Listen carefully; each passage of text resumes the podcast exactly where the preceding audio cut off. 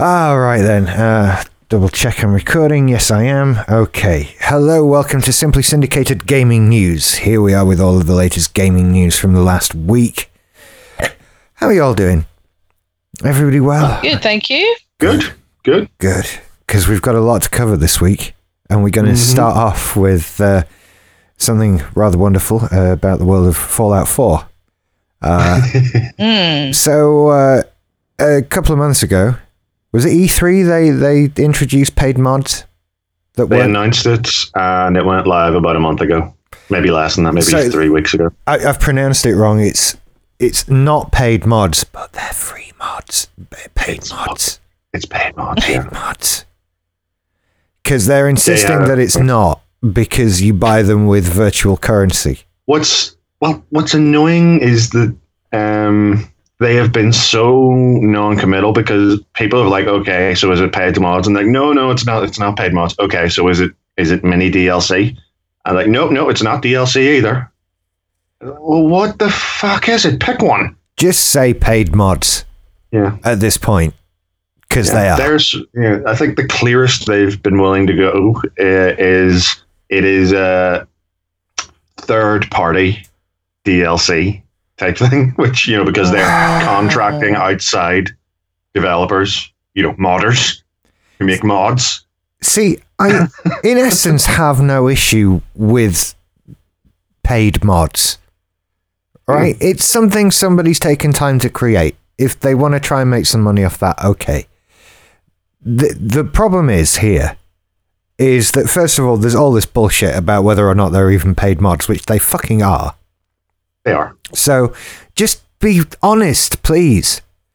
And the users also have a problem, because what is considered a paid mod is obviously pretty shit as well. Yeah, they have not been great. And so one person has taken it upon himself to do something rather genius, which is to remove all reference to this paid mod system from Fallout 4 with a free mod. It's lovely, isn't it? Isn't it? It's just one of those fingers together. Evil cackle in your lair. It's ironically, it's the kind of thing you look at it and think, "Huh, I would have paid for that." Yeah. I mean, so the point is, what is it? In Fallout 4, you get a little text box in the top right corner of the menu that's like Creation Club News, and he's removed it, which is brilliant. Yeah. I hope and they see... the Creation Club tab, you know, which is between add-ons, which is official DLC, and mods, which is the free mods. There's the Creation Club tab, and he got rid of that as well. Oh, wonderful. Oh, dear. And you can still get free mods. Oh, yeah. Infinitely better. I mean, they screwed it. They did not put their best foot forward. If they come up with something truly spectacular, then that would have been something, but they didn't. I think the thing is they're stuck in this thing where you're saying modders, you wouldn't mind paying for mods. And many mods, if you go on like Nexus, which is a site they do all the game mods, a lot of modders do have a donate button, a PayPal donate button. Right. The thing is, they can't, it's purely on a donation basis, because I think the moment they were to say, all right, you have to pay to access the mod in the first place, then that would be them screwed legally, because they can't make money off Bethesda's content in that sense, I think. So this is some sort of the Creation Club. It might well have been intended to be sort of some official way that people can make money off making Fallout 4 mods without getting the wrath of Bethesda coming down on them. It could have been, but the thing was, there was no outcry from any, none that I was aware of, none that I ever, I never read an article, I never read an interview from a modder complaining that I do all this work and I get no pay, because, by their definition, as modders, they're enthusiasts. They're doing it not as a job, but in their spare time. So most of them were sort of just happy for, what donations they got.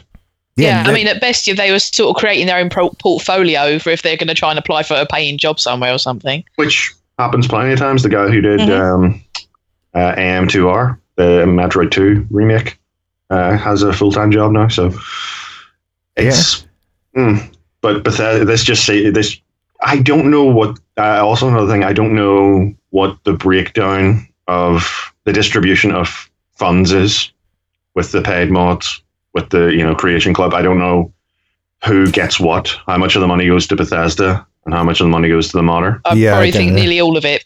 Yeah. Pretty nearly all of it goes to Bethesda. Mm. Yes, I'm annoyed because Bethesda, I love them as a publisher.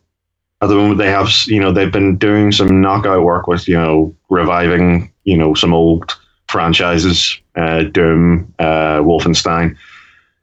And they seem to have built up an awful lot of goodwill with their own sort of, the ones that they've been working on with Arcane and Prey and Dishonored. Yep.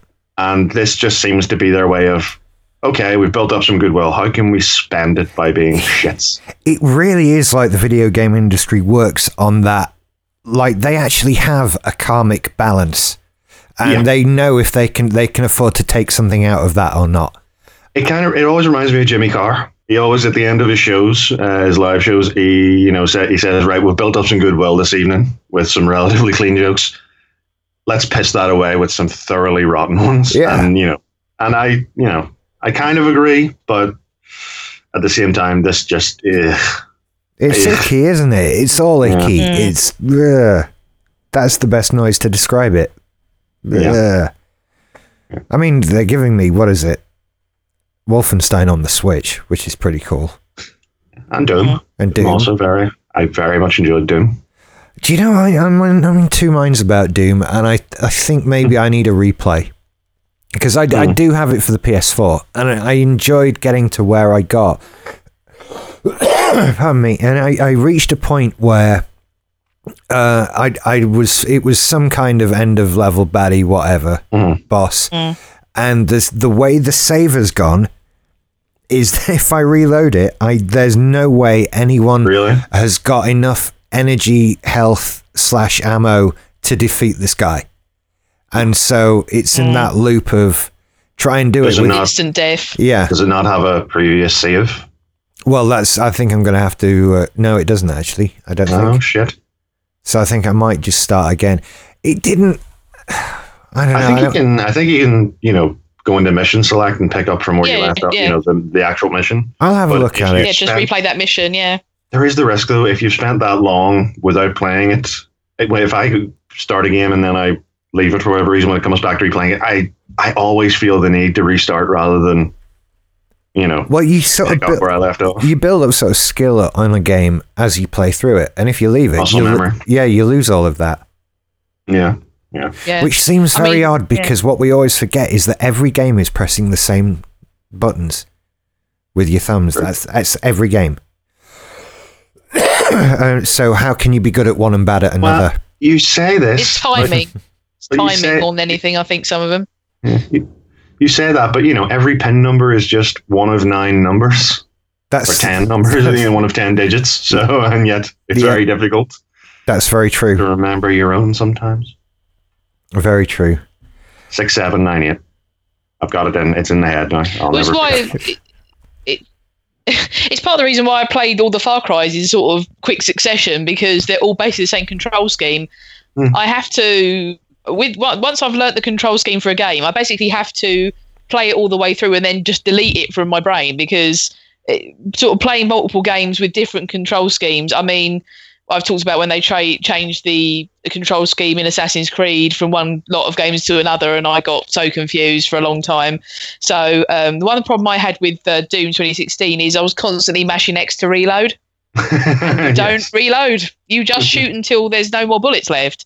So I'm constantly hitting the button, going trying to reload, and running off into corners to go and do the old hide behind chest high walls thing. And that's not how you play that game. Yeah. The way to win Doom is to run clockwise around the edge of the arena, shooting everything until it's dead. That's how you. That's how you win that game. Never stop moving. Never stop moving. Never stop shooting.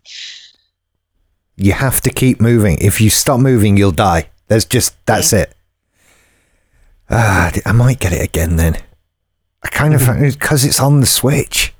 I mean, that you want the novelty of having the screen and having it like that, and being able to walk around with it as well. So don't underestimate the power of being able to take it anywhere.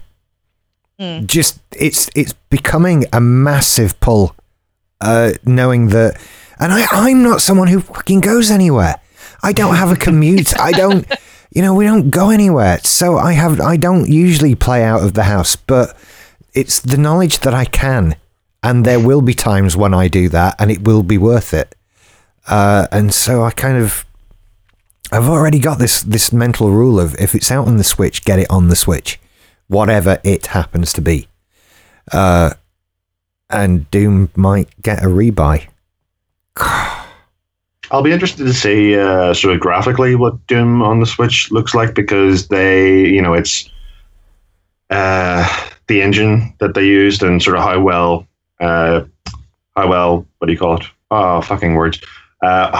it was tweaked. What, rendered? Yeah, there is a video going around on YouTube, I believe, of a Doom on Switch versus Doom on PS4 comparison. Right, because I would imagine that it would probably look quite good, because that engine seemed to scale to pretty much any machine. You know, it was an incredibly impressive looking game, and it seemed to be able to run on pretty much anything. Yeah, in fact, if you go to YouTube and type in Doom on Switch, the first hit is a side-by-side comparison of PS4 versus Switch version, and it's obviously not quite as detailed. It's obviously, not quite as sharp. But it's not like rubbing dirt in your eyes. It's really not, you know. It's sorry. All I can think of now is how badly I want a Switch beside my light switch, which when you hit it, it turns the light red and starts playing the Doom theme tune full volume. Yeah, the PS4 is actually much nicer, but it's not back to. I think that this is sort of video proof of that idea, like that it's the fact that the Switch occupies that space between the last generation and this generation, graphically. Yeah.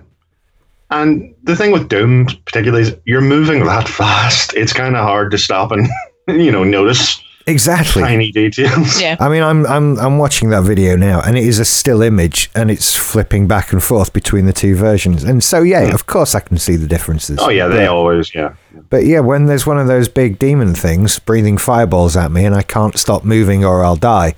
Mother-in-law. Yeah, there's it's gonna be fine, and I can play it on the toilet. You're not going to beat that, Sony. I'm positive that they're going to use that as a marketing point. It was in the first Switch advert. It showed a number of people playing Switch in different circumstances, and one of them was a guy on the toilet. Oh, they know. Yeah. They know. It's true. I will. There will occasionally be like, I'll be on the toilet, and Alison will appear and go, "Oh, you're all right then." Like, yeah. Are you one of those? Are you one of those households that doesn't close the door? We are, but it's just the two of us. So still, dirty people. It's not like we stand and watch. I close the door even when it's just me and the dog. Really? Yeah, but we have the same. I close the door because otherwise the cat will be. You turn around and the cat's looking at you. And I love Jasmine very much, but I need my private space for this. Yes. This is not time for cats to be there. You know what I mean? I good shit. It's not just evacuating oneself physically. It should be a time for silent meditation, or a good Mario plus Rabbids level. Also that. Also, you see, so that's I get a lot of computer gaming done on the toilet these days. It's nice. I forgot my phone the other day. I had to read the bottles again. It was harsh. Yeah, I can't go without the phone now. Hey, a limited edition Call of Duty World War II PlayStation 4 bundle has been announced. Oh, it's fucking hideous. Well, it's just as well, because it's camouflage, because you won't be able to find it when you put it down. Where's it gone? It's so ugly. It is so ugly. It's just a terrible, terrible, terrible color, an awful pattern. I kind of like the controller. The controller looks okay because it doesn't have the camo pattern. It's just sort of green. Yeah, it's just a green controller, but the camo is... Yeah, and you know what's annoying is that I've noticed this. They did PS4 controllers with a camo pattern on them a while ago. They weren't in green. They were like in blue, and one was in red. And one of the cool details was when you look closely, the camo patterns on the big blocks of color were actually in the shape of PlayStation controllers. Oh, cool. And if you look closely, that's still on the big... this PS4, but it's among other just big blotchy shapes. If you look at that PS4, there are little controllers on it. Oh yeah, yeah, yeah. But yeah, it looks hideous. I just I wouldn't be getting. Do you know what I wonder though? I wonder if you know what I wonder though. You know, like that Duck Dynasty, that program that's really super popular in America. What if they just had a load of those skins and went, "We've got loads of these. No one likes Duck Dynasty anymore. What should we do? I'll just slam it on some PS4s when they're called next Call of Duty. That'll do, won't it? And get rid of it." You can grab a roll of camouflage duct tape and probably get the same results as this. I think new leopard print. This is camo. I think there are lots of soldiers on active duty around the world who are pleased that they can now play PlayStation 4 without fear of being spotted by the enemy. You're saying that this is a tactical decision? It is. I think they'll sell a lot of these to the armed forces around the world. They need to make a blue one that's watercolour for the Navy. It's only good for one... Sorry. Yeah, they need different types of camo, because that's not desert camo, is it? Yeah, they need a desert camo one. So you can play PlayStation in the desert and not be spotted by the Taliban. This is what they should do. This is what they should do, right? Do a Metal Gear Solid 3 set, because there's all those different camos in Metal Gear Solid 3, isn't there? There's like desert and the American one side and the Soviet side the other side one and all that sort of thing. If you played Metal Gear Solid 3, there's loads of different types. Yeah. I imported a Japanese copy of the Metal Gear Solid 3 soundtrack, because if you put it in your PlayStation 2, I think this was the time, PlayStation 2, it would unlock a special camouflage pattern in Metal Gear Solid 3. Nice. Yes. I must confess, I've never played a Metal Gear Solid game. They're a mixed bag. Yeah. I love them. Do you know what it was? I remember sitting down with Tristan as he was showing me Metal Gear Solid 2, was it? On the PS2? Something like that. And the conversation was like, all right, so what do I do then? Like, well, you sneak around, right? How do I kill everyone? Oh, you don't. You try and make it so they don't see you. And I was like, and we're done here. Goodbye then. Thank you for that. I'll see you playing that. Bye-bye. No. Again, it's the voyeur in me that likes the idea of I went through your base, I touched all your stuff, and you didn't know I was there. I know what you have in your locker. The other people don't know, but I know. You fucking... it never really appealed to me as a game. Sneak around. Person. No, big gun. Kill everyone. That's the game. It's funny you mentioned it, just when we're talking about military bases, because they do actually, the US military do have, they buy quite a lot of consoles for troops on deployment, and they have these things that troops can get when they buy a game. They call them challenge coins. They're based on an old military tradition of different ranks in the military. You would receive a coin, a special sort of engraved coin signifying, your rank or division. Right. And it was considered, an honor to be given one by another soldier. So it seems game companies cottoned onto this and started giving out sort of customized. There's a Fallout 4 one I'm looking at right now. I think there was a Mass Effect one. So soldiers on deployment, can pick up these sort of coin. I think they're quite large coins, but they're big metal sort of engraved coins with that are themed around the different games. And quite a lot of them end up on eBay. I would imagine so. Yeah, because you know, well, it's like a lot of Militaria is very collectible. So yeah, and to be fair, the US veterans, when they get home, they're not looking at too great of a situation. They're probably going to have to sell quite a few bits and pieces, especially if they've been injured. Yep. Hey, do you know what? As a sort of insert into the next story that sort of ties them together. Speaking of buying consoles, okay, it's worth noting, I think the Switch problems are pretty much done with in Europe. Oh, really? I know. See, you've said that. A ship is going to sink. I know, that just jinxed it all, but for the last couple of days... Satoru Iwata just rolled over in his grave. Yeah, for the last couple of days, I've been looking on Amazon and Game, and you can just buy a Switch if you want one now. I could prime one right now and have it tomorrow. And so, panic over. I think, maybe.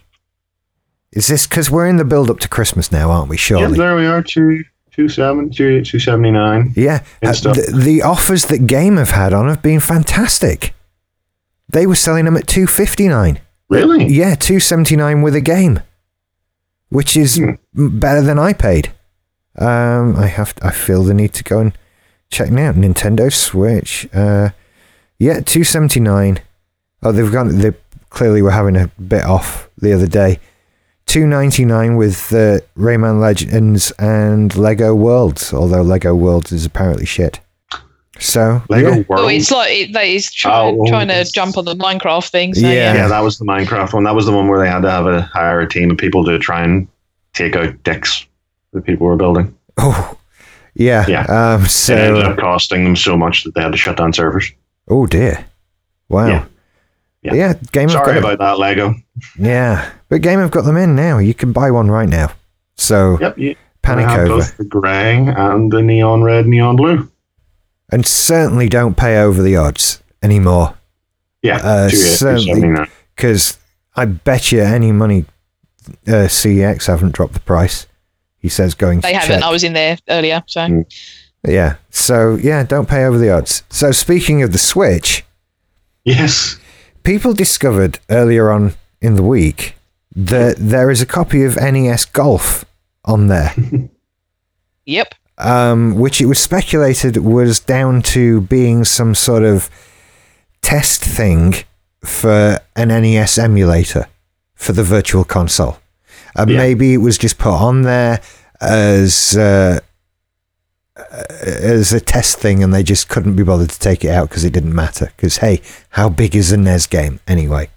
Mm. And then this afternoon...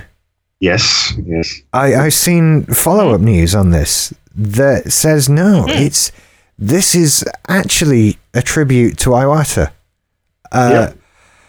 If you set the system clock to the date that he died, which I think is a bit odd rather than his birthday or something. But, I thought that too. I thought that was a little morbid. Maybe it's different in Japanese. Just Japan things. Yeah. But again, Japan things, I'm not going to go too heavy on them this week. No, so you set that to the date he died, and then there's a hand gesture you do with the Joy-Cons, and it opens the game, and it's as tribute to him. So I'm assuming he worked on that game or something, or more than likely. Yeah. Although hilariously, in the video I saw of the guy trying to activate it, it proved as a sort of ironic, an ironic display of the limitations of motion control. Because the way you activate it is you set the time at the day to the day he died. He's kind of creepy, and then you have to hold the Joy-Cons down by your side, lift them up to your face, and then push them out in front of your face, which is a gesture he did all the time on the the Nintendo Directs. And he had to do it about 6 or 7 times before the game finally activated. And I could see no difference in the gesture each time. Yeah, it's a funny thing, isn't it? It's a funny old thing, yeah. They're very sensitive things as well, I've noticed. But I might have a go at this, see if I can get the game to open. I was going to say you're our sole Switch owner, Rich. So give it a go. I've heard that it's difficult once the Switch has been has activated online, and it's set its clock according to what the internet says. It doesn't like being messed about with, which is why they had to rely on a lot of people who were only just unboxing their Switches in order to test this theory out. Right. Yeah. But what's most interesting about this is that it's not just that the game is there and it's playable, but that it actually has added motion controls built in. So they've tweaked the game as well and made it up to date. Which seems to hint that they maybe in their attempt to justify selling you the same 30-year-old game all over again, they may be trying to... Oh, they've done that before? Implement, some additional little, pointless thing with motion controls, like they did with the 3DS when it was like, no, look, the backgrounds, it's in the background because it's 3D. Give me £1. Well, they did things with when the Wii came out, when they republished some GameCube games with the new control system. Like, okay. Yeah, Metroid Prime. Well, Metroid Prime, I think they did that. I was thinking of not Rabbids. Think, Richard. Pikmin. Oh, Pikmin. Never played Pikmin. I have played level one of Pikmin. I'll tell you this. I played level 1 of Pikmin, then I played level 2 of Pikmin, then I made the choice of putting Pikmin down because I realised that I was about to just become a man who plays Pikmin. It was an incredibly well thought out, clever game. Very clever game. Basically the plot is you are a little man who's crash landed on a planet and his spaceship's broken and there are 30 pieces you have to retrieve to get your spaceship back together so you can leave the planet in time. You've got something like 30 days of breathable air left. So it's basically broken down into 30 levels. And you have these little Pikmin creatures to help you.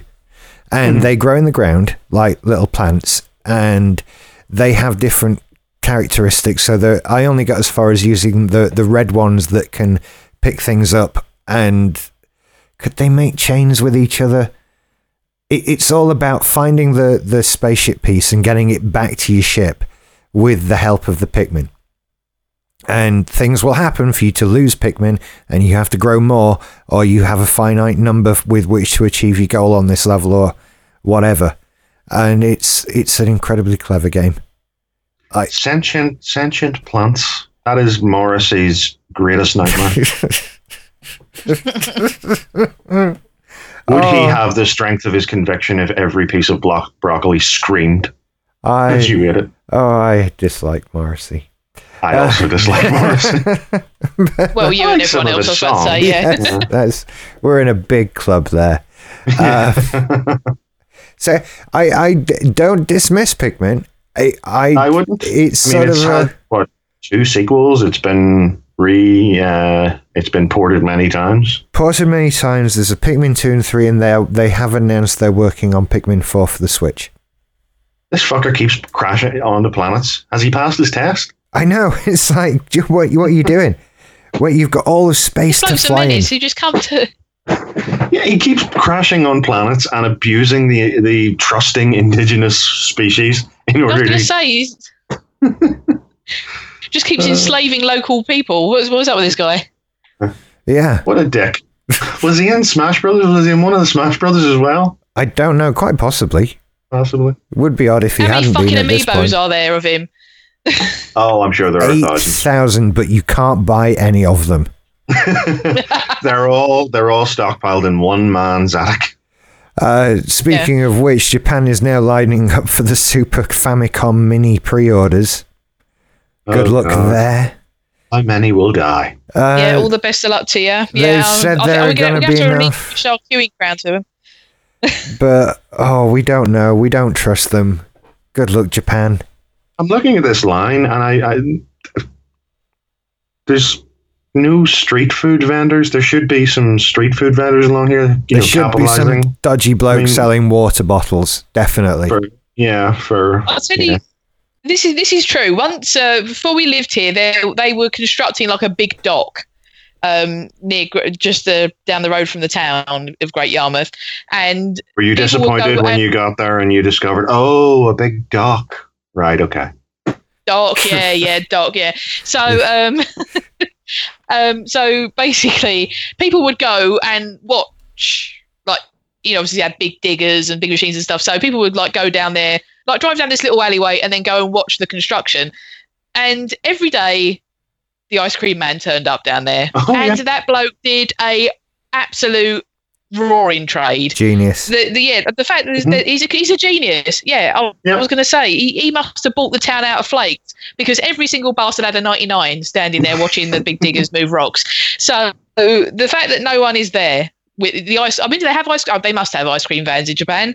That someone's not. Yes, well, I'm sure they have ice cream.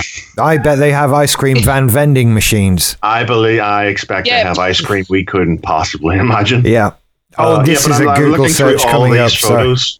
I'm looking through all these photos, and there is not one stand, not one, you know, hot dog guy, or, you know, I'm sure they probably have something that does rice. Remember the hot dog guy? Remember the hot dog guy thing from that episode of The Simpsons that keeps following Home around? That's what should be happening at these lines. Absolutely. Missing a trick there, everybody. Not a one. Putting my kids through college. Not a one. Bizarre. I've always thought of the Japanese as an entrepreneurial people. Oh, here we go. 24 utterly bizarre Japanese ice cream flavors. Thank you, BuzzFeed. Number 1, Python. Oh, yes. I've often thought, Python, yes, but if only it could be cold. Number 2, jellyfish. That's fairly non-specific, actually, there. Well, we have nettle soup. I've heard of nettle soup. I've never eaten nettle soup, but I imagine if you are a largely coastal country. Jellyfish. Yeah. You know. Cow tongue, number 3. Well, we all wanted to. Well, you can get that in as that's just meat. That's like, okay. Number 4, deep fried oyster. Never had an oyster. Don't think I would get on with it. Number 5, miso ramen. Okay. Yeah. Number 6, shark fin. I'm hoping that's synthetic. Okay. Yeah. Number 7, horse. I'm perfectly happy with you. Yeah, as an Irishman, you only need to get over yourself when it comes to horse. Yeah, I've gone with the horse. Number 8, whitebait. I don't know what that is, but it doesn't look like something I want to eat. Shitty fried fish. You know scampi? Yeah. Yep. Bit like that. Okay. I always assumed that scampi was a fish. Is scampi not a fish? Is there not a little scampi fish? Can I not get a scampi and have it in tank? I don't know. What's the deal with scampi? That's a dream crushed. Yeah. Number 9, squid ink. Is that flavour? It's just black ice cream. Number 10, curry. Yeah. Number 11, eel. Then we have chicken wing, eel. Egg. Never tried it. Egg. Cactus. Octopus. I was waiting for that one. Yeah. Beer. Not a terrible idea. I bet that's not. Stew. That's just going to be really yeasty. Yeah. What? Stew. Number 17 is stew. That's like saying soup. Yeah, isn't it? Flavoured ice cream. It's like, well, what soup or stew? Yeah. It's just gravy flavoured. I think the same thing whenever I see anything that claims to be pizza flavour. Like, well... Exactly. What? You can't... Number 18 is bird, but they do specify that includes Java sparrow, parakeet and cockatiel. As somebody whose family used to have a pet cockatiel, I'll find that quite distressing. So I'll stay away from that. Yeah. Crab. Sorry, I just stick a feather in it for you. Yeah. Bored. Number 19 is crab. Number 20 is fish. Again. Fish. Yeah. 21, sweet potato. I could see that working for some people. That'd actually be all right, I reckon. That's not crazy. Yeah, that'd be all right. Shrimp. That's fishy again. Charcoal. What? I shit you not. Squid ink. Charcoal flavour. It's kind of burned woody flavour. I don't know why you'd want to eat that. Yeah. But Japan. And they're queuing up for Super Famicom Minis. Yep. I heard... you could have had a delicious charcoal ice cream while you were waiting. Yeah, I don't think you can pre-order one of those right now. I wonder when, I'm just thinking about this, wonder when the first limited edition Switch cartridge is going to come out that's specially flavored, you know, because we all know it has the betterant in it. So they've already, you know, indoctrinated people to lick their cartridges. That's why I will not buy pre-owned Switch games. Exactly, it is, yeah. I think some fuckers licked it. Also, the fact that it's probably it's been in a Kazi as well, if you're if you're anything to go by, Rich. Yes, so it's been in the toilet. It's covered in spit and fecal matter. Mm-hmm. Absolutely. Aren't we all? But yeah, it's just, you know, I know that the PS2 games I get might not. I've been in a hospital today. I had to swim through a moat of it to get in. Lovely. Oh. Yeah. Belfast, we're not good on the health and safety. Yeah. No.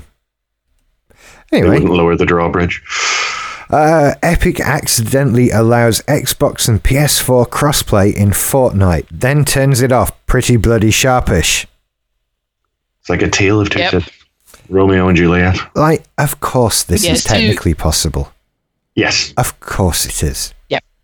It would be crazy to suggest otherwise. I think it's just weird, though, is the fact that it seems as simple as just a thing you can switch on and off. It doesn't seem to be a great sort of tear your hair out endeavour. It seems to be as simple as that, which I think is what's getting people about this. It's basically, you know, you see all these people playing on the Xbox server and you see all these people playing on the PlayStation 4 server. Fuck them in together. That's really, you know, there is no great difference between... you know, game versions, you know, multi-format games that are so over the top that you can't play together. It's just, you know, regulations by the platform owners. Sony are not gonna let this happen. No. Plus, you know, it's Fortnite. Who gives a shit? Well, yeah, there is that.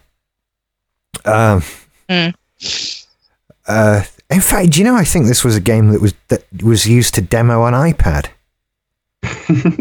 Seriously, I think I've seen this game at an Apple event. It was like Battleborn. It came out around. It was announced and it entered sort of its beta phase. At the same time, Overwatch came to prominence, and when Overwatch came to prominence, every similar class-based multiplayer game was shat upon and just, you know, was doomed to obscurity. Yeah, I saw a thing earlier, well, actually a couple of days ago. I didn't think it was really worth sort of going into much more, but just announced that the next update for Battleborn will be the last one. So yeah, RIP Battleborn. It's been really mowed over by Overwatch. We hardly knew ye. Yeah, literally, because no one played it. yeah. We didn't know ye at all, really. We knew, we heard of ye. We saw ye, but we didn't actually bother going over to talk to ye. Poor game. I know. So I do feel bad, but at the same time, so what? So do we think this, I mean, because I'm guessing Epic Games, they're saying it was a bug. Yeah. Well, in the essence that it was doing something that if asked they didn't want it to do, then perhaps, but I don't think it was something not working correctly. That happened to me once when I walked into the girls' changing room at school. It was a bug. Yeah. Shit. It's like, oh no, this thing has accidentally made everything work perfectly. Oh no. Yeah, that's not a bug. This was done. But, I mean... surely game developers don't give a shit. No, what difference does it make to them? I really don't think, you know, having that sticker on the box, crossplay, play with people on it, I don't think that's going to really help anyone. I don't think that's something that consumers are going to look for. You know, because by the time you're buying a game, you already have, you know, friends on your platform. If you're buying a multiplayer game, you know... It's one of those things. It'd be nice because, like, you know, say my brother, the PS4 man. It'd be nice to be able to play a game with him on you know, for over the internet and stuff, especially like if it was something that's just like a thing we could do cooperatively, like say the co-op stages of like Far Cry that I can't play because no one I haven't got anyone to play with. So yeah, it'd be cool to be able to do something like that. But yeah, I wouldn't go into a shop and see that sticker on a box and go, oh, must buy. Well, exactly. I mean, yeah. all of the games that we play, you're going to play anyway, regardless of who you can play with. And really what Sony want is for you, Emma, to decide, well, I'm going to spend the money on a PS4 so I can play with my brother, rather than someone else coming along and making it possible. I would be far more supportive of the idea of cross-platform saves, the ability to, God, yes, that gets you a little... Yeah, that'd be cool. That you both had a bit of a twitch there, didn't you? Yeah. The idea that, you can... Mm-hmm. Use a cloud service to transfer your save file over from platform to platform. Yeah, if I could just have everything log into, say, Dropbox, then... Yes. Yeah. Yeah, but no one's going to go for that. No, that's never going to happen. No, that's never going to happen. The closest thing we have to that is Steam. Yeah. They save for most games. Occasionally you will get blindsided by one that doesn't save your progress and you accidentally, you move to another computer and it's like, oh, that didn't come with me. I guess I'll have to start The Walking Dead all over again. See, but it would be very good if I could pick up Doom on the Switch and have my Switch logged into whatever cloud storage system I like to use, and that could pick up my save game on Doom on the PS4. And I could be away with it. That would be nice. Yes. It's not going to happen. And I mean, it's, they do... This exists in some form, like a lot of online games. Your save game, your player progress, your profile is saved on the cloud rather than on your machine. So when you log into it, it accesses that. But it seems to be a little bit... I've never actually tried it with like the likes of Battlefield and that switching over.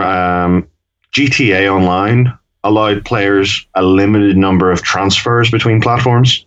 Right. Whenever it started launching on, whenever they moved over to next gen and then PC, you could transfer your GTA Online character over to the new platform. But it also then stopped you from being able to use it on the old platform. Right. I think I did that actually. I believe I did that moving from 360 to PS4. Yeah. So not that I ever had anything much of an online character. It was okay. I never got on with GTA 5 online. I never really got what I was supposed to do or anything. You were supposed to get the jet and proceed to fuck up everyone else's day in the most irritating fashion you could. That was pretty much it, wasn't it? It was a great big trolling simulator. Absolutely. That's all it was good for. Yeah, pretty much. It didn't entice me on it. It's certainly not making me any happier about the fact we didn't get any single player DLC. Yep. I would much rather about that. So all in all, cross-platform play. Don't hold your breath, people, seriously.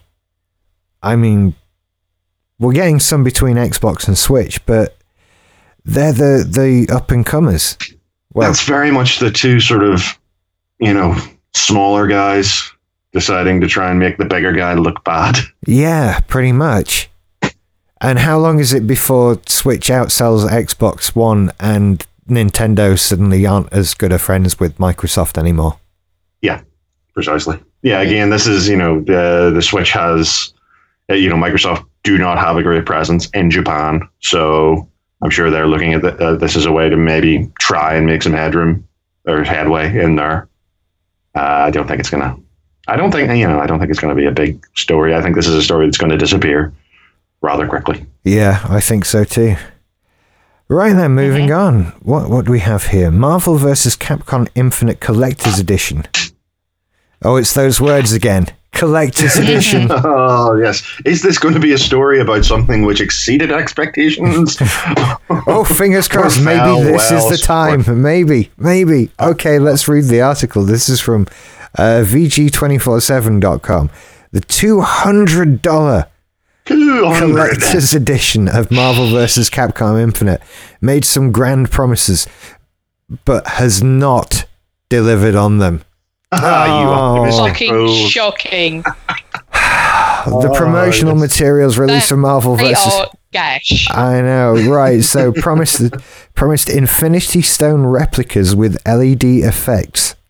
They look good, right? And there is a picture. And, well, they look all right in that picture. All right, you know. As much as picture's nice. A box of plastic imitation glowing rocks, as nice as that can be, you know. Yeah. What they got looks like it could have been picked up from Poundland. It's awful. It's a bunch of plastic eggs, which have sort of the inside of them has been spray painted close to the color of each of the things, and I think has a mild frosting effect on it. It's horrendous. It really is. Oh, it looks so brutal. It is really bad. In addition, the statues, because it came with $200, you know, it came with some statues of Mega Man X, who is apparently different from Mega Man. I don't know. Different guy. He's the 10th. The X makes it trendy. Yeah. Chun-Li, Captain Marvel, and Iron Man, and even the statues do not live up to the promotional material. They've clearly been touched up by an artist for the the photograph in the advert. In the photograph, you know, there's some really nice texturing and some detail work, and you know she has eyebrows. And the actual figurine, it's smooth plastic all over, you know, just solid blocks of color, and she has no eyebrows. Has no eyebrows. I have no sympathy. I mean, right. On the one hand, look, this is fucking disgusting on the part of Capcom. They've promised something that they have not delivered, and that is an indisputable fucking disgrace. On the other hand, when have one of these gone well? For the love of God, stop buying special editions of things, people. They're all shit. They're like this. What were you going to do with a small box of glow-up LED Infinity Stones other than throw it away one day? Well, no, this is the thing. I'm looking at the LED, you know, the Infinity Stones. If I wanted my own Infinity Stones, and I may, I'm a fucking nerd, that they are... you could make these really cheaply. Really cheaply. You could find these and you could have your own things. And just Capcom couldn't even do that well. No. They couldn't do the same job that someone at home could do. And what's frustrating about this really is this is Capcom. They make good stuff. Hmm. You know, well, it's funny because the reviews for this new Marvel vs. Capcom game, it's funny the reviews come out, and one of the reviews I saw that stuck in my head that reminded me of this was, it's very good, but somehow it feels slightly cheap, which sort of seems that, Some metatextual marketing going on here of selling people a false bill of goods by the looks of it. Yeah. Ooh. You see, I had it was on the list, this new Marvel vs. Capcom game. I wonder. Well, I wonder if we can get the game still. Just don't buy the eggs. Oh, hang on. No, this is saying there's a link to a review that says it's pretty good. Oh yeah, but boy, it feels cheap. Yeah, there it is. Right, there we go. That's the one. I mean, these things. These are, you know, if you go down to Ann Summers, you could pick up an egg that looks exactly like one of these things, and it'll vibrate. At least someone gets some pleasure out of it. Exactly. I mean, I wouldn't buy all six. Although, I suppose when one's in the dishwasher, it's nice to have a backup. Or six. Or six. I wonder if you could get ones that light up so bright you can see them while they're up your ass. Like when you shone a torch through your fingers when you were a kid. This is the prop they need to do the porn version of the Infinity... Avengers movie. There are so many Marvel porn parodies. The Avengers, you know, they get the parodies out before the films these days. You'd think Disney would shut that shit down, wouldn't you? I think they just want to keep it as far away as possible. Yeah, don't Streisand affect it. Don't mention it. If we don't say anything, it's not there. I watched the Star Trek porn parodies recently. They're never good. Disappointing. Yeah. Disappointing. Yeah, we, me and Chuck sort of through our fingers looked at the Doctor Who one. Oh, it was grim. Oh lordy. Yes. Yeah. So Marvel vs. Capcom Infinite is coming soon, but do not get the collector's edition. If you're thinking about that, donate to Simply Syndicated instead, and just get the game. Put the difference towards us. He's always working. Exactly. Mm-hmm. Do that. That is actually a better use of your money, because do you know what? Simply Syndicated could do with it more than Capcom. True. Very true. They're doing better than we are. Or Marvel. Exactly. Marvel are doing very, very well right now. It does remind me of the time I was big into Dragon Ball. And for most people, whenever they say that sentence, they were like, it. Whereas this was like 3 years ago for me. But yeah, I was like tempted to buy a set of, replica Dragon Balls from eBay, which were dead cheap.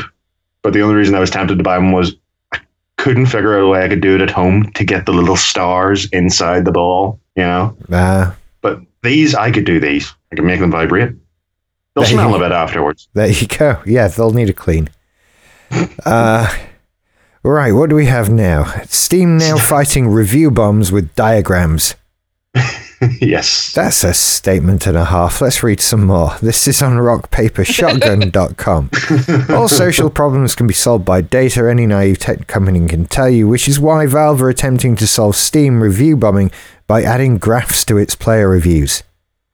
Because this went live today. So review bombing is basically where loads of people go and negatively review a game for some usually shitty reason. And the most recent being the story that keeps on giving and has dominated my week on Twitter even till today, which is the ongoing PewDiePie. He's a stupid fucking racist and his fans are assholes. Debacle. Oh, he nearly did it again. Did you see? He nearly did it again. I saw. He nearly did it again. It wasn't quite, it wasn't quite as bad, but he nearly did it again. For the love of God, man, just stupid fucking melt. Yes. So basically, PewDiePie. Apologists, as they're being called, are review bombing, currently in the process of review bombing Firewatch. This started last week and is ongoing. So Firewatch's overall rating is very positive, but currently their recent thing is mixed. So yeah, they're implementing these graphs, which are live on Steam right now. I checked it, which show... basically are just a way to visually represent when on a game's timeline all of the positive and negative reviews happened, which I think they could do one better. The only improvement I think they could make to this is that sometimes a game suddenly has an influx of negative reviews, not because of some, outside factor, but because it's been updated and something has been fucked. Yeah. So I think they just should have a little line on the graph showing this is when an update was issued. That makes sense. That could show, people, all right, so an update was issued, people didn't like it, another update was issued, the negative reviews went away. I left last week I left a positive review for Firewatch because even though I own it on Steam, I haven't played it on Steam. Whenever I first played it was on PS4, but I have bought it on Steam and I do intend to play it again. But I thought, right, I may as well throw my hat in the ring and, try and counter this review bombing. My review is currently been downvoted by 2/3 of the people reading it.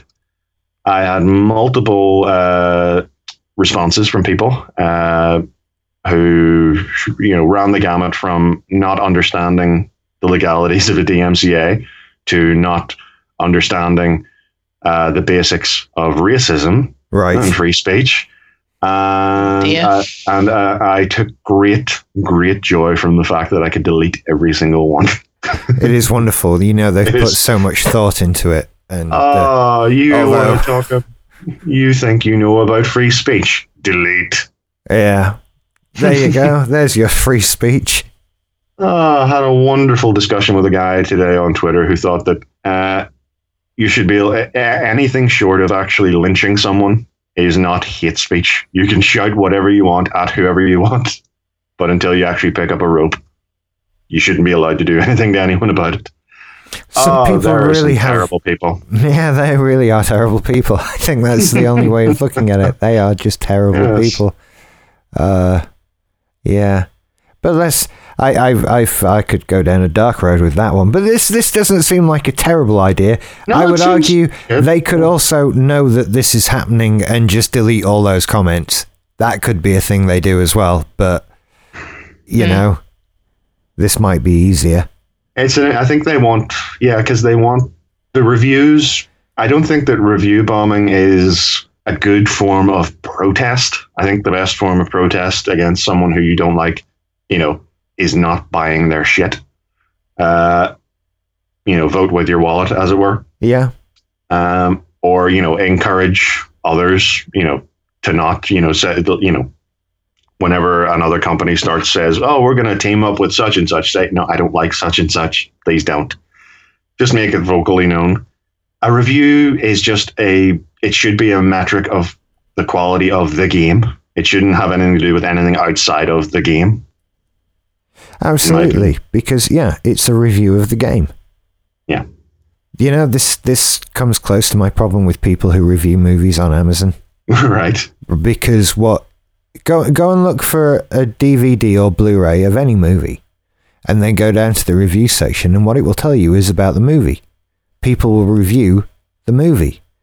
I think, no, you're supposed to review the Blu-ray of it. Yeah. I didn't come here to see if the movie was any good at all. I'm buying the Blu-ray. So there's a big difference there. Yeah, you're supposed to be reviewing the product and the service that provided you that product. Did the DVD arrive promptly? Was it smashed in the box when you got it? Yeah, I don't care what you think about 2001 Mini Kubrick. Yeah. Just tell me if the thing arrived in decent quality. Exactly. Are the extras worth it? Shall I get the special edition? No. And other things like that. There's genuine questions to have about a Blu-ray or a DVD, and no one ever answers those. They want to be the next fucking... Mark Kermode. I mentioned before. Oh, Mark, I've never liked him. I mentioned I went on Amazon recently. It's sort of unrelated, but I mentioned I was upgrading my. I call it an upgrade. It really hasn't made any difference, but I feel better. I changed my fan screws to rubber screws. To cut down on vibrations. Of course, yes. Yeah, of course, yeah. Yeah, thank you. And one of the places that was selling them, they were selling them in packs of 10. Fans require 4 screws each. Right. 10 is not a multiple of 4. I see your point now. There's the thing about, that you get hot dog buns comes in packs of 6, you get 8 hot dogs, it's like these things never add up. It was slightly, I asked them, I asked a question, Amazon, you can ask questions, and I have yet to receive a reply. I didn't buy those ones, I bought better ones. Good. Yes. Well, we've come to the end of the news, but I still have lots to talk about. Go for it. Right. Yeah. Me too. So I think it was actually last week when, Mike, you said you'd been playing a Metroid game, and we had a brief discussion about how I'd never liked a Metroid game, really. And whenever anyone brings up something I've done in the past, a chill runs through me. It's almost automatic. I'm like, oh fuck, what did I do? What did I say? Don't worry, it was okay. You just said you were playing Metroid. It's all right. It's all right. Okay. Well, since we had that discussion, a Metroid game came out, and I bought it, and I haven't been able to put it down. Is this Metroid 2 Electric Boogaloo? Yes. The remake of Electric Boogaloo. Yes. Samus returns on the 3DS. Samus gets her groove back. Yeah. it's brilliant. I'm absolutely loving it. And I'm convinced that the difference between this one and any of the others I've tried is the availability of the map. Mm. Yep. That's what I think it is. It's because you play... All your action is on that top screen. Your map is constantly there on the bottom screen. And it's dead straightforward. Ah, right, okay. I don't even have to pause to look at the map or go to a map screen. It's always there. You see, I would rather pause because I know that while I'm looking down at the bottom screen, something's going to happen on the top screen while I'm distracted. You've got time. It's not that bad. There are moments of rest. But it's a really good game. I'm really enjoying it a lot. I'd be very interested to find out if as an experiment for you to play AM2R, which was the fan remake of Metroid 2. Yeah. Just to see, I'm sure it has less. It's going to be less. It's based on the Game Boy Advance engine, so I'm sure it's going to be less visually impressive, but still be interesting. I'm gonna. This game has definitely given me the will to go on and try other Metroid games. Yay! Definitely. And yeah, honestly, top marks for it as a game in itself. I'm really enjoying it. It does run the risk now that you've played the latest one. The other ones are going to be a little bit... Yeah, you're they're going to peel it now. Yeah. Maybe, but I'm hoping with it being on the 3DS as well, it's not exactly like I'm playing a PS4 Pro version of Metroid and all the others are just going to look shit. You know, it's still only the 3DS. It looks fantastic. And it's... The 3DS has this wonderful way of making you sit playing it thinking, why do we need better graphics than this? I think that's the best thing you can say about Nintendo is that the quality of their games in terms of gameplay and sort of immersion, makes you feel that. Absolutely. Makes you feel like you're not missing out on, the fact that you're not, getting the best visuals. Is not making you miss out. Plus, also, art design can go a long way to that. Like the Game Boy Advance Metroid Zero Mission and Metroid Fusion, they look great. Their sort of pixel art is great, so you don't feel like you're looking at something made of ass. Yeah, exactly. So I have not a bad word to say about this Samus Returns game. If you own a 3DS, go out and get it. If you don't, go out and get a 3DS and Samus Returns. Oh God, you just reminded me. I have my time is running out. You're pre-order. I'd be counting down the days if I were you. Well, I'm a little strapped for cash, so I may sort of try and pass it off as a Christmas present. Okay, Okay. It's sitting there and it's pretty. It's pretty. They are gorgeous. There is actually a limited edition Samus Returns version as well that's just come out. It's all right. I saw that. It's not bad. But it's basically like mine, but with a sticker of Samus on the back of it. So I didn't really. I saw they're doing limited edition Pokemon ones. And once again, Japan gets the coolest version of it. Japan gets a Pokeball. Yeah. Version, I believe. That's the 2DS they're doing that. 2DS, yeah. Oh, is it 2DS, right? Yeah. I think everywhere's getting the Pokeball version, but Japan are getting a yellow Pikachu version. Oh, right. I thought it was the other way around, but I may be wrong. Because it was the Pokeball version I saw on the Nintendo Direct. And then, the Pokeball version I would want. Well, that's the one you might be able to get, but that is the 2DS as well. I would rather have the SNES. Exactly. I mean, it's just a normal 3DS. I have to keep telling myself this, although it's gorgeous. But it's nicer looking, and as we all know, that's what's important. I find it a bit daft and odd that the Samus Returns 3DS doesn't come with a copy of Samus Returns. Has it been ported to Virtual Console yet? No, I mean the latest game. It doesn't come with the limited edition console that goes with the game. Doesn't? No, you would think it would be a pack-in thing, wouldn't you? Yeah, you would. But it's not.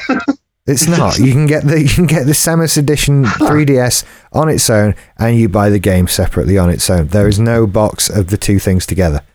That's a bit of a cheeky dick slap. I find that a little odd. Yeah. It's not like Nintendo to miss one like that. I mean, It's not like Nintendo to drag and gouge you for every fucking penny now, is it? No, exactly. So you would think there'd be that and a box. There'd be a box with that and the game and the fucking amiibo, which are now 30 quid each. What fucking hell? What was that for? Everyone is 30 quid each. Yep. Are these are these just the Metroid ones? So yeah. Again, like I said, because they fucking tied DLC to the amiibos, it drove demand up even further than they already couldn't meet when there was no, stupid decision. Bad Nintendo. And that's the low price. I mean, someone's selling them at 50 quid each. Apparently the one that's very rare is the Wii Fit Trainer one I saw the other day. That's the hard one to come by. This may be a brain imagination. I do believe there is a Wii Fit Trainer porn parody. Well, I'd be frankly upset if there wasn't one. Yeah, to be honest. I mean, it's just a chick. You know, she's all in white, painted white, and yeah. I know there was that guy who filmed his girlfriend in her pants. Oh yeah, that one. That's old. I would say that's old a considerable number of ways. It probably did, actually. Like, yes, you make your girlfriend do it in her pants. Like, you can't make her do anything. Get in your pants and get on that now. Go on. Yeah. We're gonna be internet famous, darling. Come on, get on there. Look, Rich, they're not all Alison. They don't all have self-respect. That's true. Just because you chose poorly. I shot too high. That was my problem. Independent thinking woman. I needed somebody a bit beaten down. I'm just looking at Amiibo on Amazon now because I still feel like I should have one, you know. Well, just to try it. Yeah. So I'm looking for, obviously, then how cheaply can you get an Amiibo? What is the cheapest of the Amiibo? The most unloved of the Amiibo. Yeah. Alm from Fire Emblem, $10.99. No one cares about Alm. But still, $10.99. Well, that looks to be about as cheap as you get in one. Damn. Blimey O'Reilly. A dog from Animal Crossing's 15 quid. What? The Shovel Knight Amiibo, $15.91. And some people have all of these, you understand? Oh, yeah. Yes. I'm talking about buying one to see how it works and what they do, because I have zero experience with them. But, you tap it and it opens up a hat or some shit. They do different things in different games, don't they? Yes, they do, yeah. So, God, you can get a Sonic one, 20 quid. Mm-hmm. Something slightly mocking about that. There really is, isn't there? The Splatoon ones... Oh, they've got them for everything. I think every major Nintendo release comes with Amiibo. Of course it does. Mm. And certainly nowadays, it's like they show us the Amiibo that come with it. Like... It's like every shot of heroin comes with a free spoon. This is what we got to get into. Simply syndicated, we obviously need to, if we want to up cash flow, I think we need to get on sort of moody Amiibos, don't we? Start flogging some dodgy ones. Can you do that? Can you get them cheap? Oh, if we could. But I mean, either that or just start, perhaps we could hook up with someone who's got a 3D printer and we'll start just churning out some moody ones. Yeah, that's it. On the market and leg it, Del Boy style. You've been watching Only Fools and Horses too much. That's all I can say. You can drive your prices down even further if you're not worried about, plastic that doesn't cause cancer and shit like that. Yeah. You know what I always wondered about Only Fools and Horses? Like, why did Del insist on always selling nicked crap shit? Like, he's from South London. Why didn't he just once try buying something legitimately and selling it? Like... It never ever occurred to him.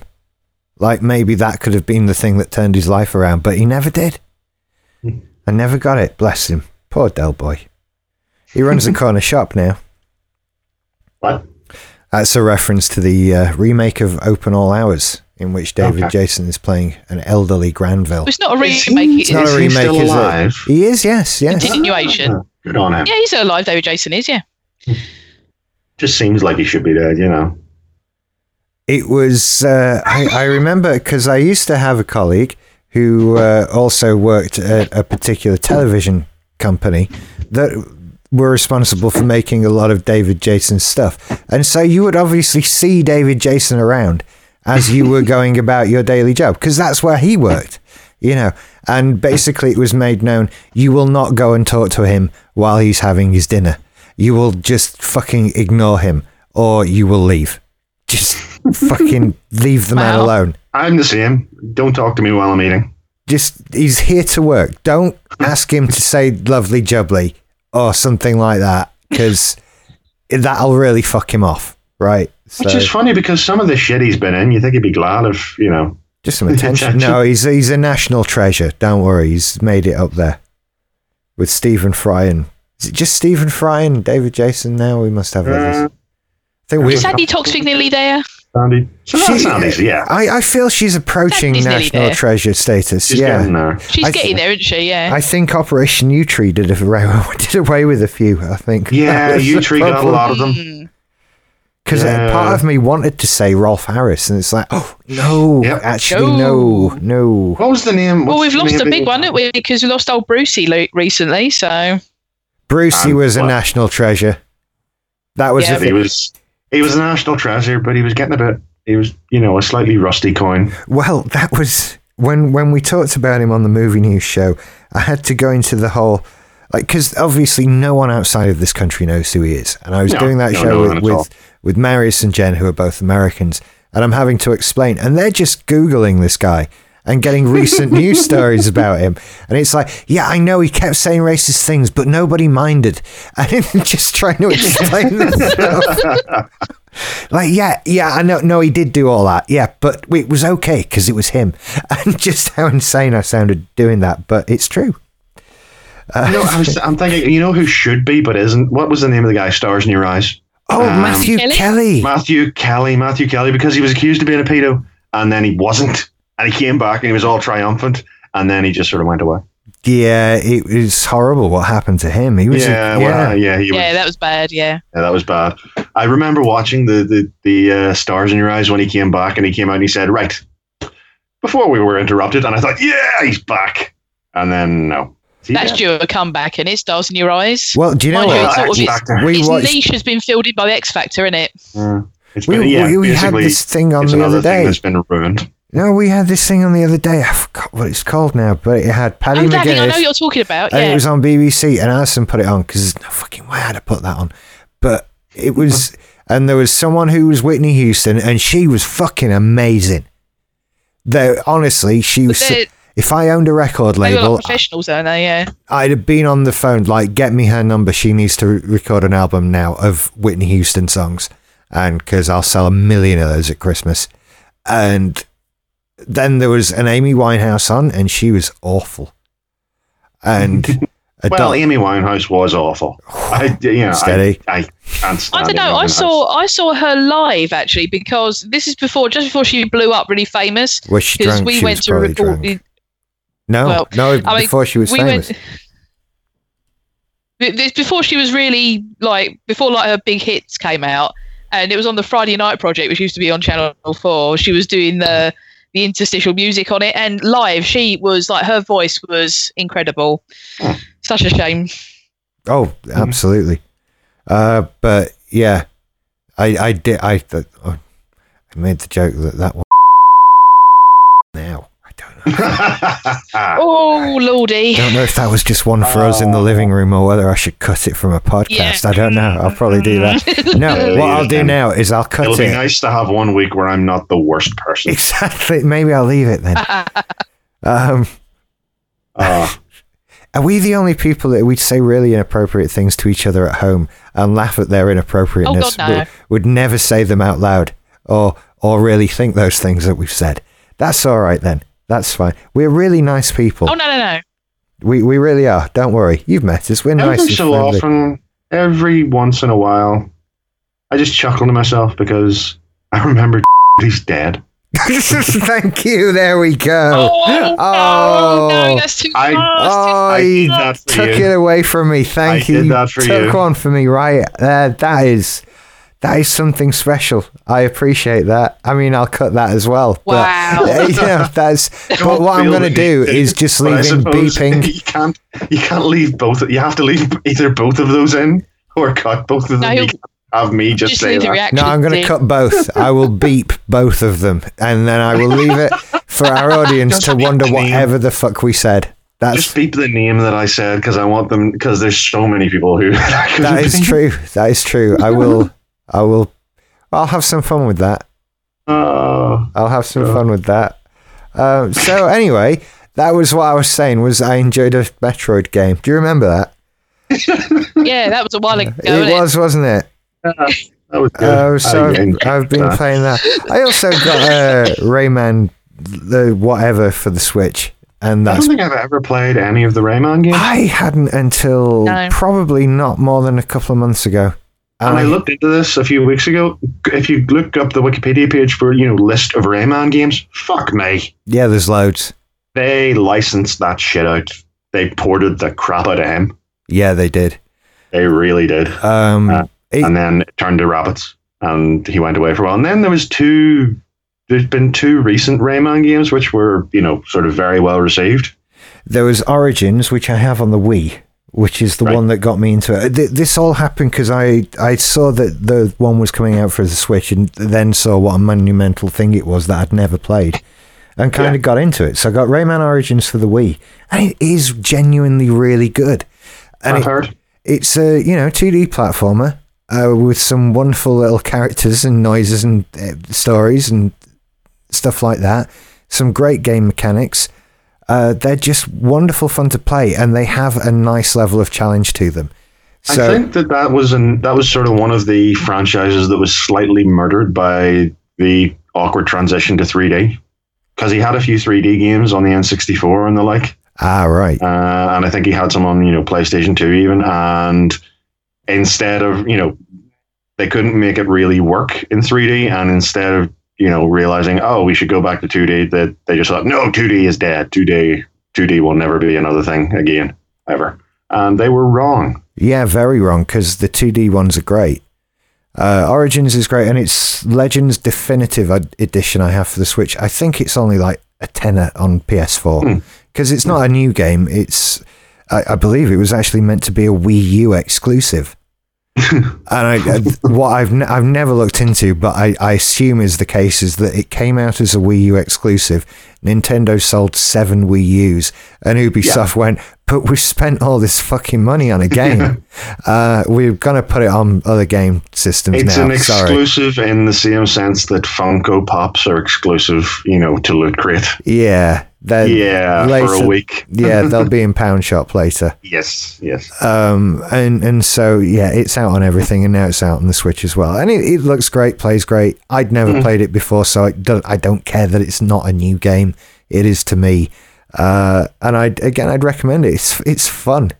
And I think there seems to be, it seemed to be like a few years ago, a lot of people suddenly realized, oh, God, with all this, computing power, if we actually made a 2D game, it could look fucking amazing. Yeah. And we've had some great 2D, side-scrolly platformers. We really have. Look outstanding and have beautiful, graphics and animation. I do have Rayman 3. I think it is ready to go on the original Xbox, but I've not put that one in yet. They're great, the Rayman games. You'd have a good time with them. But so, Emma, what have you done? Well, we were talking last week about a PlayStation 2. Yeah. I bought one. Oh. I did. It's sitting under my telly, a nice pink one. Oh, yes. Yes, I did. Because that was the cheapest one in the shop. It's travesty. People have no taste. No. What kind of pink are we talking? Baby pink or electric pink? No, it's sort of like a dusky pink, I would say. It's like a hippie pink. It's sort of in the weird hinterland between the two. it's lovely. And you know, I bought a few games with it. One of these games is not like the other. Let's see if you can see where I've sort of changed tack a little bit. Okay. So I got Crazy Taxi, which is a great game. I played it on GameCube. Loads of fun. Star Trek Voyager Elite Force, which we were talking about the other day. Rich, I'm not saying I didn't listen to you, but I didn't listen to you, and I got X-Files Resist or Serve anyway, just to try it. And Doctor Who Top Trumps. Doctor Who Top Trumps. On the PlayStation 2. Brilliant. So this was PlayStation 2, so they hadn't even made it to 9. 9 Doctors. No, it's the 10th Doctor and Martha is on the cover. Really? Because I got a couple of memory cards as well, so I was doing you boys' favourite thing of I was deleting all the old saves off. Oh yeah. And I came across a save for The Hobbit, and I was like, how fucking late were they making PlayStation 2 games? Very late. Yeah. And I was like, I've got such a fundamental question now of like. Because it's the 10th Doctor and Martha, and that was 2007. Mm-hmm. I think FIFA, when I say 14, came out on PlayStation 2, 3, and 4. That is nuts. I'm looking here. They were releasing it from that late. Mm-hmm. Apparently, the last PS2 game was Pro Evolution Soccer 2014, and I've kind of given away the year that it was published in. Yeah. It took you a second, and I enjoy that it took you a second. So it's February 2014. I found the FIFA game and the Pro Evolution Soccer game to be... They kept cropping up on lists of which are the most expensive PS2 games to get. And it turns out it's those, because they sold like 9. So they're the rarest things in the world, even though it's just FIFA 14. That's, you know, there's really nothing special about it. I'm looking here. I want to know if, because it always annoys me that whenever sports games come out, like if a sports game, this year's FIFA game will be FIFA 18. Yeah. And next year's FIFA game will be FIFA 19. And that always pisses me off. So I'm wondering if they're always a year in advance. Because they're always a year in advance. So I'm wondering if they're, you know, if Pro Evolution Soccer was like, no, we know what year it is. No, they did it for the. They did. Why? FIFA 14 came out for Android, iOS, Java, Windows, Nintendo 3DS, PlayStation 2, PlayStation 3, PlayStation 4, PlayStation Portable, PlayStation Vita, Wii, Windows Phone 8, Xbox 360, and Xbox One.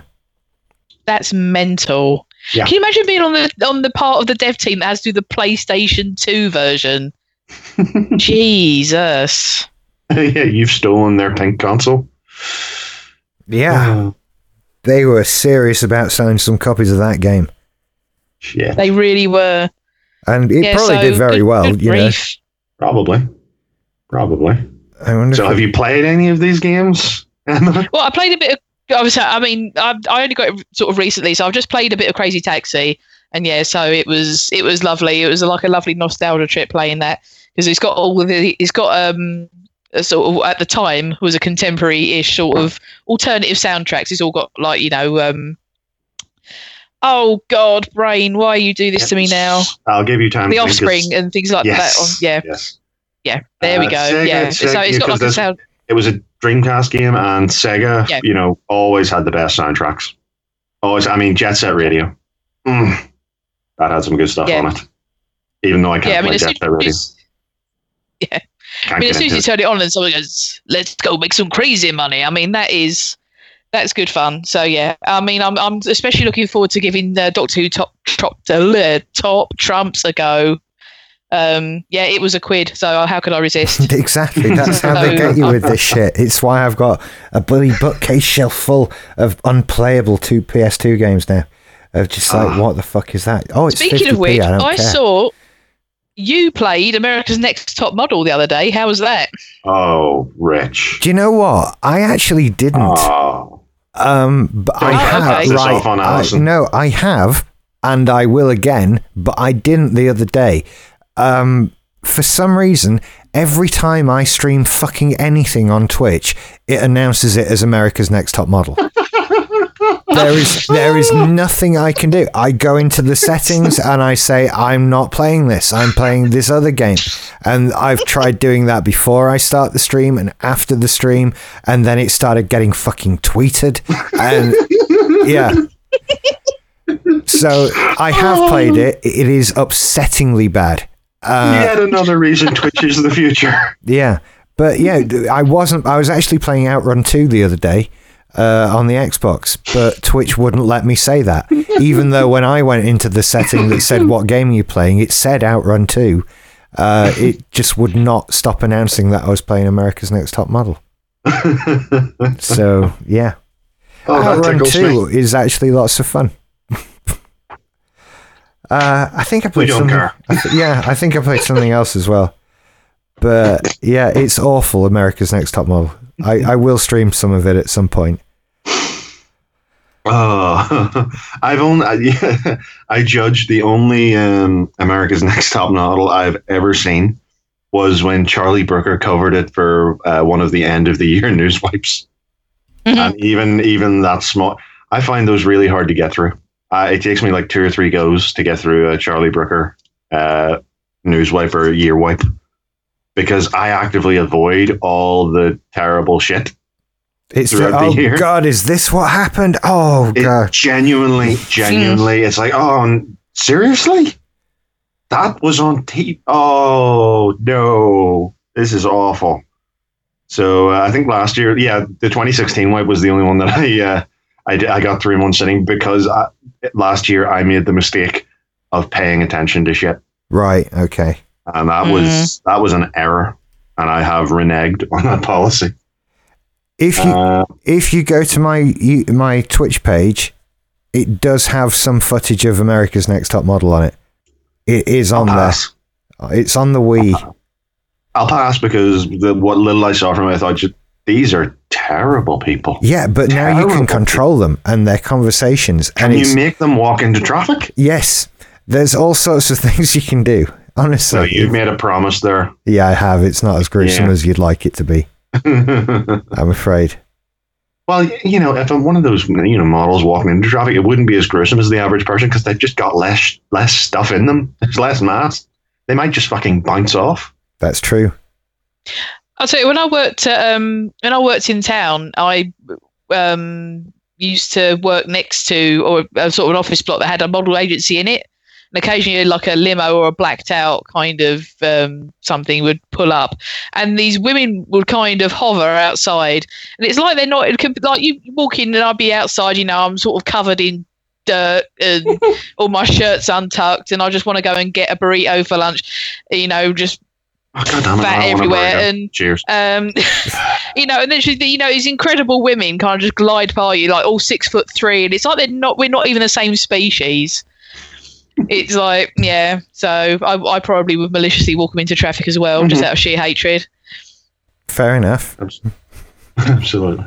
I just enjoy these computer games that are based on TV shows that make you think, what? I've got Grey's Anatomy, the video game. I always thought Dexter had a video game, and I just thought that there is a template existing for that, and it would be so easy to make a good Dexter game, and it was shit. It had driving missions, for fuck's sake. Oh dear God! Yeah, why? Right, okay. So this is the new pitch for one of these TV games. Then, so Stars in Your Eyes tonight, Matthew. I'm going to be singing live Freddie Mercury. And then it's like a rhythm game, so you have to press all the buttons in time. Mm-hmm. And then if not, you get booed off by the audience or something. Mm-hmm. Be like, ITV meets Parappa the Rapper. Make it happen. I fear that might be a better game than Grey's Anatomy, the game. I'm sure it might be. I'm sure it would be. I've got The Shield. That's a game of The Shield. Ooh. I've got a CSI game. Oh, I nearly bought the CSI game the other day. It was cheap in That's Entertainment! And the achievements are easy. So I thought, do I want to just achievement whore just to see if it's really that crap? And I thought, well, maybe if it was even cheaper than what it was in the shop. So I thought, I'm not.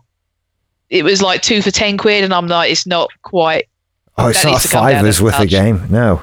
Yeah, and it's not a fiver's worth a game. Mine's the original Xbox version as well.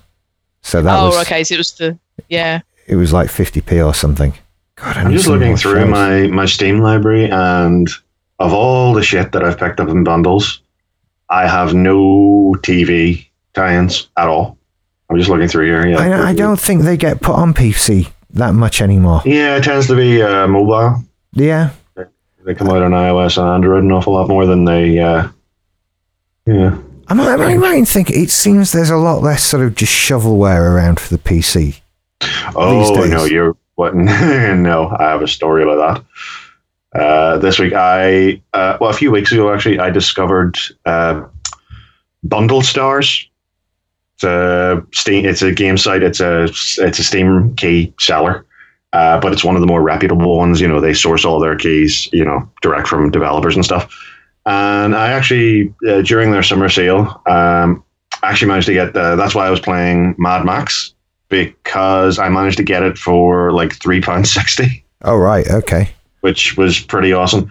And this week they had a couple of bundles. They have bundles like every friggin' day. And one of the irritating things about their bundles is often for the sort of daily bundles, it's like one semi-decent game that you might want and a whole bunch of shovelware that you have never heard of before. Like 15 games, and many of them are sequels to the ones, you know, in the list. Right. So they're just padding it out.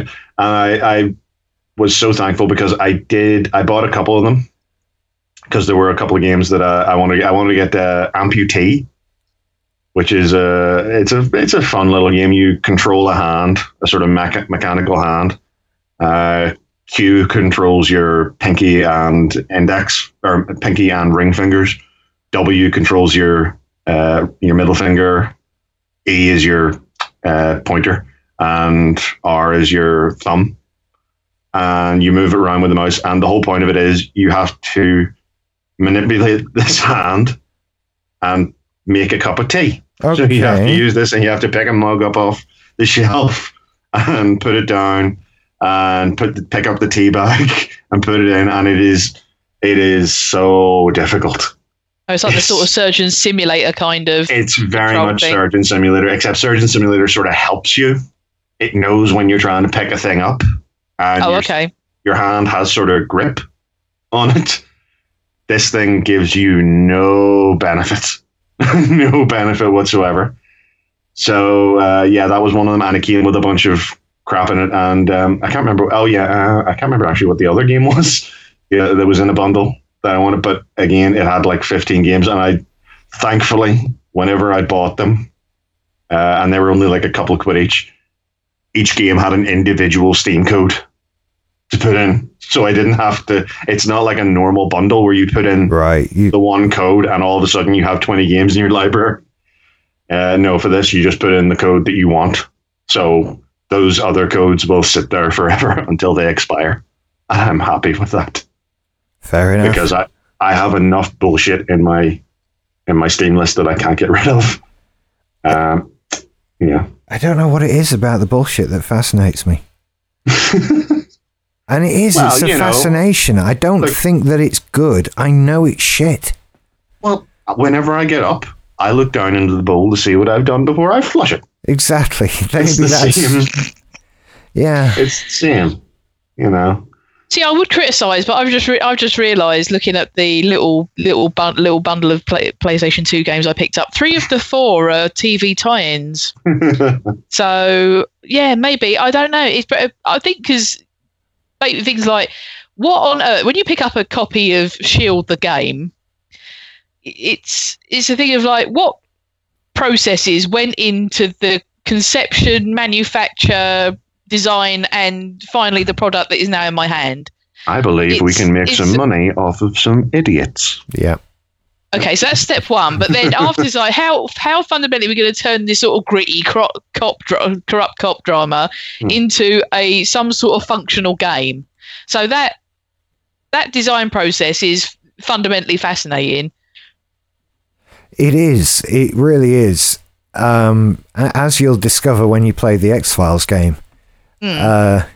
Sometimes it can go well, and other times, no. And sadly, the latter is by far the more common. Okay, sorry. I pulled up my my order history here. This was the Dollar Monster Bundle that they were doing, and the one game I wanted was Amputee, and I think I paid like £2 for this list. I'm just going to list the games in this bundle for you. All of the ones which I have not redeemed: Agent Awesome, Battle Plan, American Civil War, Black Bay Asylum, Canyon Capers, Contagious, The White Wind, Chompy Chomp Chomp, Kobe Treasure Deluxe. I may redeem Chompy Chomp Chomp. Commando Jack, Dark End, Gold Rush Classic, Gunmetal, Hecatomb, Horizon Shift, Hostile Waters, Incoming Forces, International Snooker. I have redeemed that. Ion Ball 2, Ion Storm, Little Devil, Melissa K and the Heart of Gold Collector's Edition, Normality, Nosferatu, The Wrath of Malachi, Numba Deluxe, Pester, Pixel Puzzles 2 Anime, Pixel Puzzles 2 Birds, Pixel Puzzles 2 Space, Platypus 2. I may redeem that. No idea what it is. Do that. Realms of the Haunting, Selfie, Sisters of the Amniotic Lens. That was all one thing. Showtime! There's an exclamation point. Slipstream 5000, Soulbringer, Street Racing Syndicate, Super Killer Hornet, Resurrection, Terralander, The 39 Steps, The Culling of the Cows. May redeem that. The Dark Stone from Mabara, True Bliss, NPPD Rush, The Milk of Ultraviolet, Snowflake Tattoo, Pixel Puzzles Japan, Pixel Puzzles Undeads, Pressured, Radical Roach Deluxe Edition, Speed Kills, Steam Heroes, Uriel's Chasm, and Uriel's Chasm 2. Rich, I think Mike just had a stroke. Yeah. I often wonder if, you know, somewhere is there some guy staying up late, he can't sleep, he's worried about his future, and he's saying to his girlfriend, you know, Pixel Puzzles is really going to turn it around. This is... if I can just get this finished, if I can just get Pixel Puzzles to be the way I want it to go, and then follow it up with Chompy Chomp Chomp. Yeah, that's one. That's the winner, Chomp Chompy Chomp Chomp. Yes, Chomp Chomp.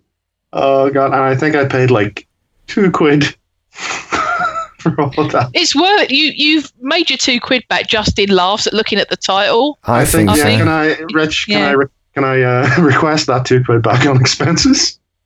Sadly, no. But yeah. But interestingly, yeah, the only other things I've got from there were Mad Max and I got the Atari Vault. I think I paid a couple of pennies for that. The Atari Vault. Yeah, you should play that if you want to know the definition of minimum required effort. Yeah, I won't play that. I lived it before, and they shot that one out. Yeah. Yeah. And another game, this is technically a pre-order.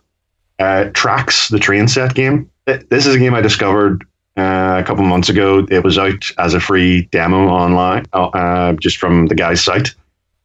You know the little wooden train sets you get when you were a kid? Mm. It had a little wooden train on it with the little silver hubcaps on the wheels. Do you mean Brio? Is that what it was called? Maybe yours was a brand name. We couldn't afford that in my house. I don't know. It was that was a thing, Brio, but I don't know. Is it spelt like it sounds? BRIO. Basically, yes. Yours looks like a much fancier version of what we had. Yours was like, for instance, painted.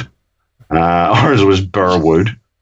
Only the trains were painted and not detailed. Just primary colour sort of thing. But yeah, he's basically, it's that, you know, as a game. And he put it out online, and he announced that, you know, he was going to be doing a version of it on Steam. And you can't pre-order it on, or maybe you can, but it was cheaper to pre-order it on Bundle Stars, and it was dead cheap. So I've got that. It's in my library, and I think it'll be activating at the end of the month. I enjoyed the free version very much. I like the concept. It's like, it's the thing that you had when you were a kid, but now you have infinite pieces, and there you can set up stations. And when your train pulls around to the stations, little wooden people will get on the train, and you can control the switches to make it go different directions. See, I totally appreciate what people can get out of that. Absolutely, absolutely, totally. I mean, yeah. I didn't have the patience for it as a kid, and I think that's another ADHD thing or whatever, but yeah, I get the appeal to adults. I'm sorry, I'm momentarily distracted because my searching for things on Steam has taken me to Rocket League, and I've just found out it runs on the Mac. Huh. Well, it runs on everything, it seems. I'm just one more. I dropped the thing again. That's becoming a recurring thing. It's always the same fucking thing too. It's my bottle opener. But yeah, just one more thing in Track's benefit. If you were on the fence about it, it's being developed by Whoop Group. Whoop Group. Whoop Group. I like that name. I like it too. How are we spelling Tracks? Is it with an X? No, TRACKS. The train set game, I think, is the subtitle. Is it on Steam?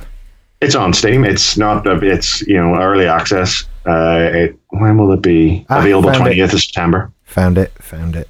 Watch the trailer. I think once you watch the trailers, you'll like I say, you can, if you search for it on Google. If you Google it, you'll find the free version. You can try it out. This looks gorgeous. It really does, doesn't it? Oh, wow. Yeah. Yes, I like this. And I think it's going to have, I think he plans to have Steam Workshop implementation. So, people can, provide their own pieces and their own set pieces. This looks gorgeous. And it's got really low system requirements as well. Core i3. It's wood. Well, yeah, but do you know what it is? I'm just used to nothing of interest running on my computer. That is true. It's like, does this sound good? It won't run on my machine. Doesn't matter what it is. No, you see, does this game output itself, to a monitor? Ah, I can't use that. Yeah, that's the problem. It has graphics. And sound. Ooh, sound. Ooh. I can just about get some Infogram Adventures running on my MacBook Pro here, but I don't like to push it too far, to be honest. But yeah, interestingly, it's an early access game. It says it's available 20th September. You can't buy it on Steam yet, but for some reason, it's up on Bundle Stars, which seems odd, but there you go. It's a funny old world. How's the software sales going on Steam these days? I turned that off. You can turn it off in your settings. You can say, I don't want to see that. Oh, clearly a lot of people have, because I'm just clicking through the different headings now, and some of them don't have anything that show up. I've just had a look. I have three pieces of software. 3D Mark, which I think I bought to test my new rig when I got it. Display Fusion, which I don't know what that is.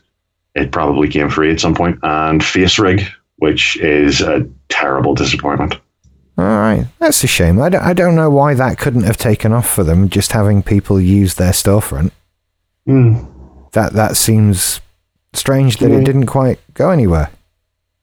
I just, for some reason, it's, a completely illogical reason. I have no genuine, logic behind it. I just didn't like software in my Steam. I don't know why.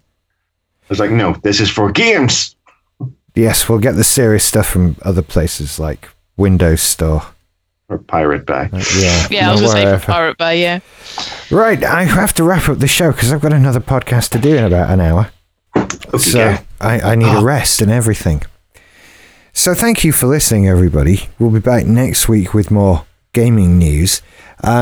We do need your support and help, however, and this is a show I'm going to put out an appeal on.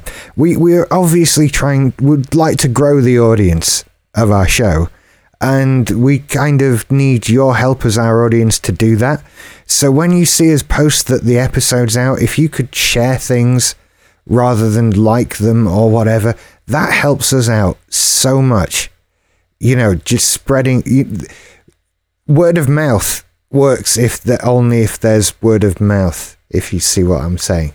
So I'm sort of appealing to please just spread the word where you can, the little bits that you can do to help us out, and it really goes a long way to help us grow the audience for our shows, which, is kind of what we're here for. Yeah. I was very earnest. Thank you. So, yeah, I if you can help us out when you see us post, share things, whatever, tell your friends, you know, recommend us to people, that sort of thing. We'd really appreciate it. Oh, and if you can give us a good review in iTunes, that'd be helpful too, as well, please. I've not asked for a review in iTunes for maybe 12 years, but there we go. If you could say iTunes, that's still a thing. It is, believe it or not. Yeah. Or whatever, repost us on SoundCloud, all this kind of thing and more. That would be ever so helpful to us. So thank you if you could do that. But if you can go on and visit simplysyndicated.com/everything and sign up to help us there with actual money, that helps a lot as well, believe it or not. And I've just put a new episode of Shaken Not Stirred up on A View to a Kill with Christopher Walken and Roger Moore. So you can get to Grace listen Jones. To that. And Grace Jones, indeed. Indeed. Be afraid. Absolutely. So that's all up there. Okay, so thank you for listening, everybody. We'll be back next week with more, as I said. So until then, bye-bye. Bye. It was Jade Goody.